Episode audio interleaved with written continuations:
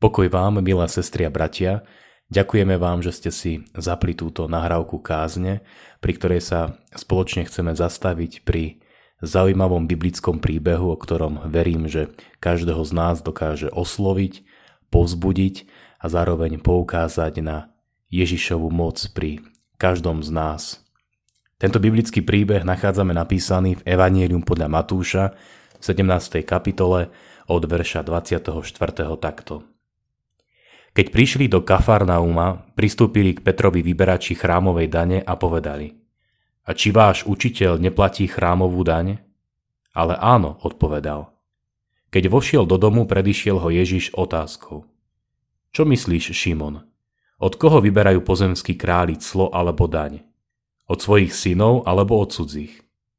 Keď odpovedal, že od cudzích, povedal mu Ježiš. Synovia sú teda oslobodení. Ale aby sme ich nepohoršili, Choď k moru a hoď udicu. Prvú rybu, ktorá sa chytí, vezmi, otvorie ústa a nájdeš tam peniaz.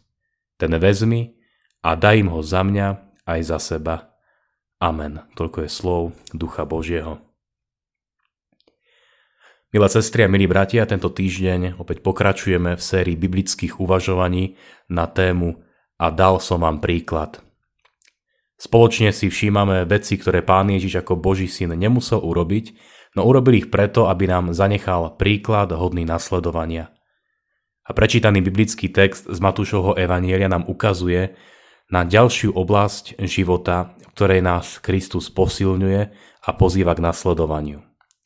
Je to súčasť duchovného života, ktorá je pre mnohých ľudí pohoršujúca, nepochopiteľná alebo vzdialená.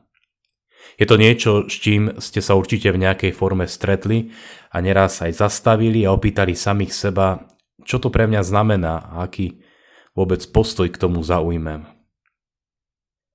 To, ako sme naklonení pre túto oblasť života viery, neraz totiž vypovedá o úprimnosti, o vyspelosti našej viery a tiež o vzťahu k Božej cirkvi. Ide totiž o citlivú, no pre život cirkvi potrebnú tému. A teda o finančnú podporu cirkvi, ktoré sme boli pokrstení a povolaní. Môžeme to nazvať rôznymi spôsobmi.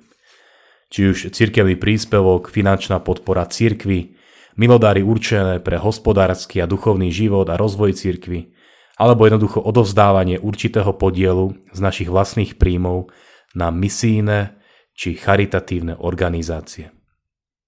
Má to svoje biblické korenia a opodstatnenie, o tom by sme mohli dlhšie hovoriť.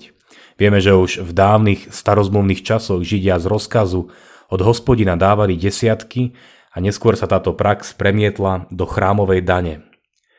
Do chrámovej dane, z ktorej bol napríklad vystávaný a udržiavaný nádherný jeruzalemský chrám a zabezpečovaný náboženský život. A napriek tomu, že išlo pre väčšinu obyvateľstva o ďalšiu daň nad rámec tej civilnej.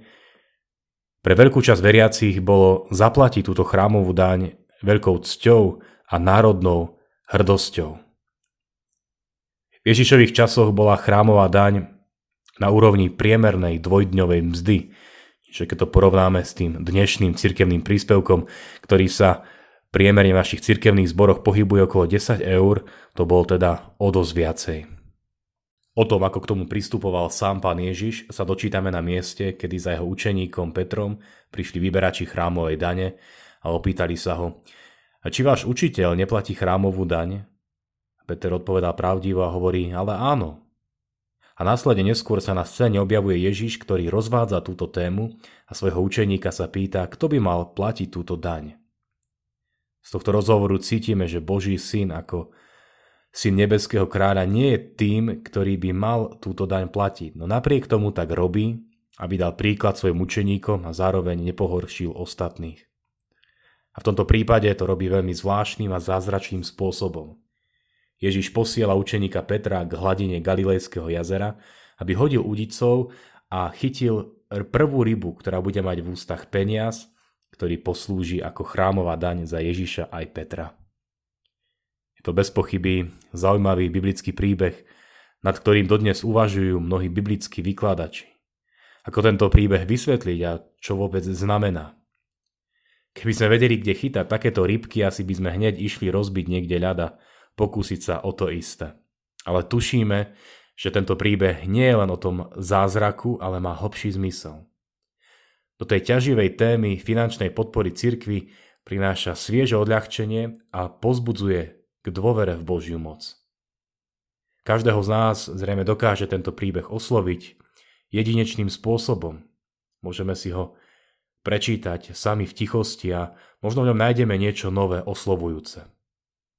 Ale to, čo je tam zjavné pre nás všetkých, je určite, určite to, že v prvom rade nás cez toto zaujímavé slovo Pán Ježiš pozbudzuje k tomu, aby sme sa našu vieru v Neho a Pána Boha nebáli prejavovať aj tak, že prispievame na církev, na život církevného zboru a jeho rozvoj. Aby sme to nevideli len akúsi strohú a nepríjemnú povinnosť, ale príležitosť vyjadriť našu vieru a lásku k Božej církvi. Je to pozbudenie tiež k tomu, aby sme pritom nehundrali, nesťažovali sa, ale zamysleli sa nad tým, že v podstate všetko, čo aj máme, je aj tak z Božej milosti. A hoci vieme, že oblasť financií je obzvlášť tejto dobe mimoriadne náročná, vyžaduje si trpezlivosť, uskromnenie sa, Nemalo by nás to zastaviť v tom, aby sme prosili Pána Boha v tejto oblasti o múdrosť a rozvahu. Rozvahu aj múdrosť preto, aby sme pristupovali financiám, ktoré máme zodpovedne a primerane k potrebám života. Vieme, že v tejto oblasti prežívajú dnes mnohí veľké tlaky, stresy a problémy. Ako kresťania však, sme však pozvaní k tomu, aby sme aj tu dôverovali Božej pomoci. Neznamená to, že čarovne vyhráme lotériu alebo chytíme tú zlatú rybku. Ale Pán Boh nás dokáže v každej situácii viesť cestou, na ktorej nebudeme mať nedostatku a zároveň zbadáme, že máme i to, čo môžeme poskytnúť s múdrosťou ďalej a využiť napríklad na podporu toho, v čom vidíme zmysel. Priznám sa, milí priatelia, že vždy ma veľmi poteší, keď narazím v službe na ľudí, ktorí toho nemajú extra veľa, no prispievať na církev a duchovný život je pre nich samozrejmosťou a radosťou. A niekedy ostávam až zahambený, keď vidím, ako sa neboja dať viacej ako väčšina, lebo v tom vidia zmysel a za to, čo majú, sú Pánu Bohu veľmi vďační. Aj cez takéto svedectvá vidno, ako dôverujú Bohu, ako chcú nasledovať vzácný príklad Ježišovi Kristovi. Je to niečo možno podobné ako Vidíme na reakcii Petra, ktorý na tú Ježišovú výzvu odpovedal vierou, išiel ku Galilejskému jazeru, hodil udicov a uvidel, čo to znamená, že Pán Boh má moc pri nás rozhojniť a požehnať každý dobrý úmysel a skutok lásky. Milé sestri a bratia, neviem, či viete, naša evangelická církev si tento týždeň pripomína 100 rokov od dňa, kedy administratívne vznikla odlúčením od monarchie samostatná slovenská evangelická církev. A týchto 100 rokov, keď na ne pozeráme, vidíme rôzne obdobia, ktorých najviac pozitívne svietia najmä tie, kedy sa dokázali veriaci spojiť a z vlastných prostriedkov vybudovať nové kostoly, školy, nemocnice, sírotinca a mnohé iné. Mnohé z týchto svedectiev praktickej viery v nás vyvoláva otázky, ako to tí ľudia vôbec dokázali? Mali azda viacej ako my dnes? Vieme, že mnoho sa s Božou pomocou podarilo práve tam, kde boli ochotní darcovia a podporovatelia, služobníci, ktorí vložili svoj čas a prostriedky k tomu, aby církev mohla slúžiť a pomáhať tam, kde to spoločnosť potrebuje. Aby mohla byť živou, autentickou církvou. My dnes pri tomto milníku našej cirkvi stojíme pred otázkou, aká bude tá nasledujúca storočnica. Odpoveď je totiž spojená s každým z nás a našim vlastným postojom. Bude to církev, ktorá bude, tak povediac, živoriť, bojovať o prežitie, alebo to bude církev, ktorá bude slúžiť, pozdvihovať, prinášať požehnanie veriacim ako aj celej spoločnosti. Nech nám Pán Boh všetkým pomáha k tomu, aby sme budúcim generáciám veriacich evanelikov neostali na pohoršenie, ale na povzbudenie. Veď v tom všetkom, aj v tom, čo nás čaká v roku 2021, ako napríklad nové zmeny vo financovaní cirkvy alebo ščítania obyvateľstva, chceme v prvom rade prosiť Pána Boha o jeho milosť a pomoc pri nasledovaní jeho syna, nášho spasiteľa, Ježiša Krista. Uvedomujeme si, že bez úprimnej viery, a príjmania Božích darov do nášho života veľa oblastí uviazne v ducha prázdne. Preto sa chceme s tým, čo máme, aj čo nám chýba, vkladať neustále do Božích rúk. Milí priatelia, úplne k záveru môžeme spomenúť jedno krásne posolstvo z dnešného biblického príbehu. Pán Ježíš ako Boží syn nemusel zaplatiť chrámovú daň, no urobil tak, aby nám dal príklad. A koniec koncov zaplatil o mnoho viac. Zaplatil svojim životom za naše hriechy a vykúpil nás k tomu, aby sme mohli byť omilostenými Božími deťmi. Aby sme sa mohli radovať z toho, čo by sme si my sami nikdy nedokázali zaobstarať. Život s milujúcim Bohom v časnosti ako aj vo väčšnosti. A poštol Pavol toto viackrát pripomínal kresťanom, keď im napríklad hovorí, veľmi draho ste boli vykúpení, preto oslávte teda Boha svojim telom i svojou dušou.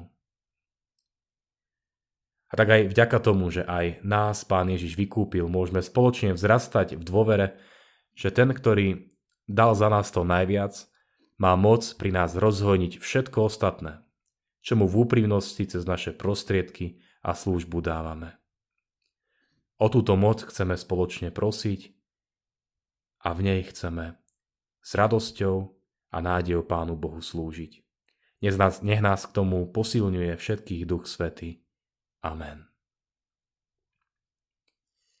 Pomodlíme sa teraz takto. Drahý náš Pane Bože, ďakujeme Ti, že v Tvojom synovi si nám dal a dávaš vzácný príklad k požehnanému a zmysluplnému životu. Prosíme, dávaj nám silu a odvahu nasledovať ho aj v tom, ako napríklad nakladáme s tým, čo si nám požehnal.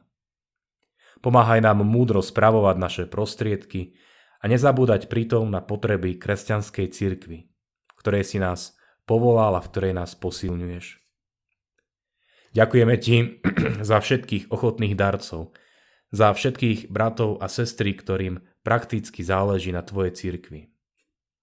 Odpúsť nám prosíme, keď iba prijímame, no nie sme ochotní prispieť tam, kde to má zmysel. Prosíme ťa, drahý pane, pomáhaj všetkým, ktorí sa ocitli a ocitajú vo finančných problémoch. A ak to treba, použi si aj nás, aby sme v takýchto prípadoch dokázali pomôcť. Chválime ťa za to, že v Tebe sme skutočne bohatí. Nie cez peniaze a majetky, ale cez nebeské dary v podobe lásky, pomoci, viery a nádeje. Daj prosíme, nech toto bohatstvo Tvojich darov sa rozhojňuje naďalej aj v našom cirkevnom zbore i v celej našej cirkvi. O to ťa prosíme v mene Ježiša Krista. Amen.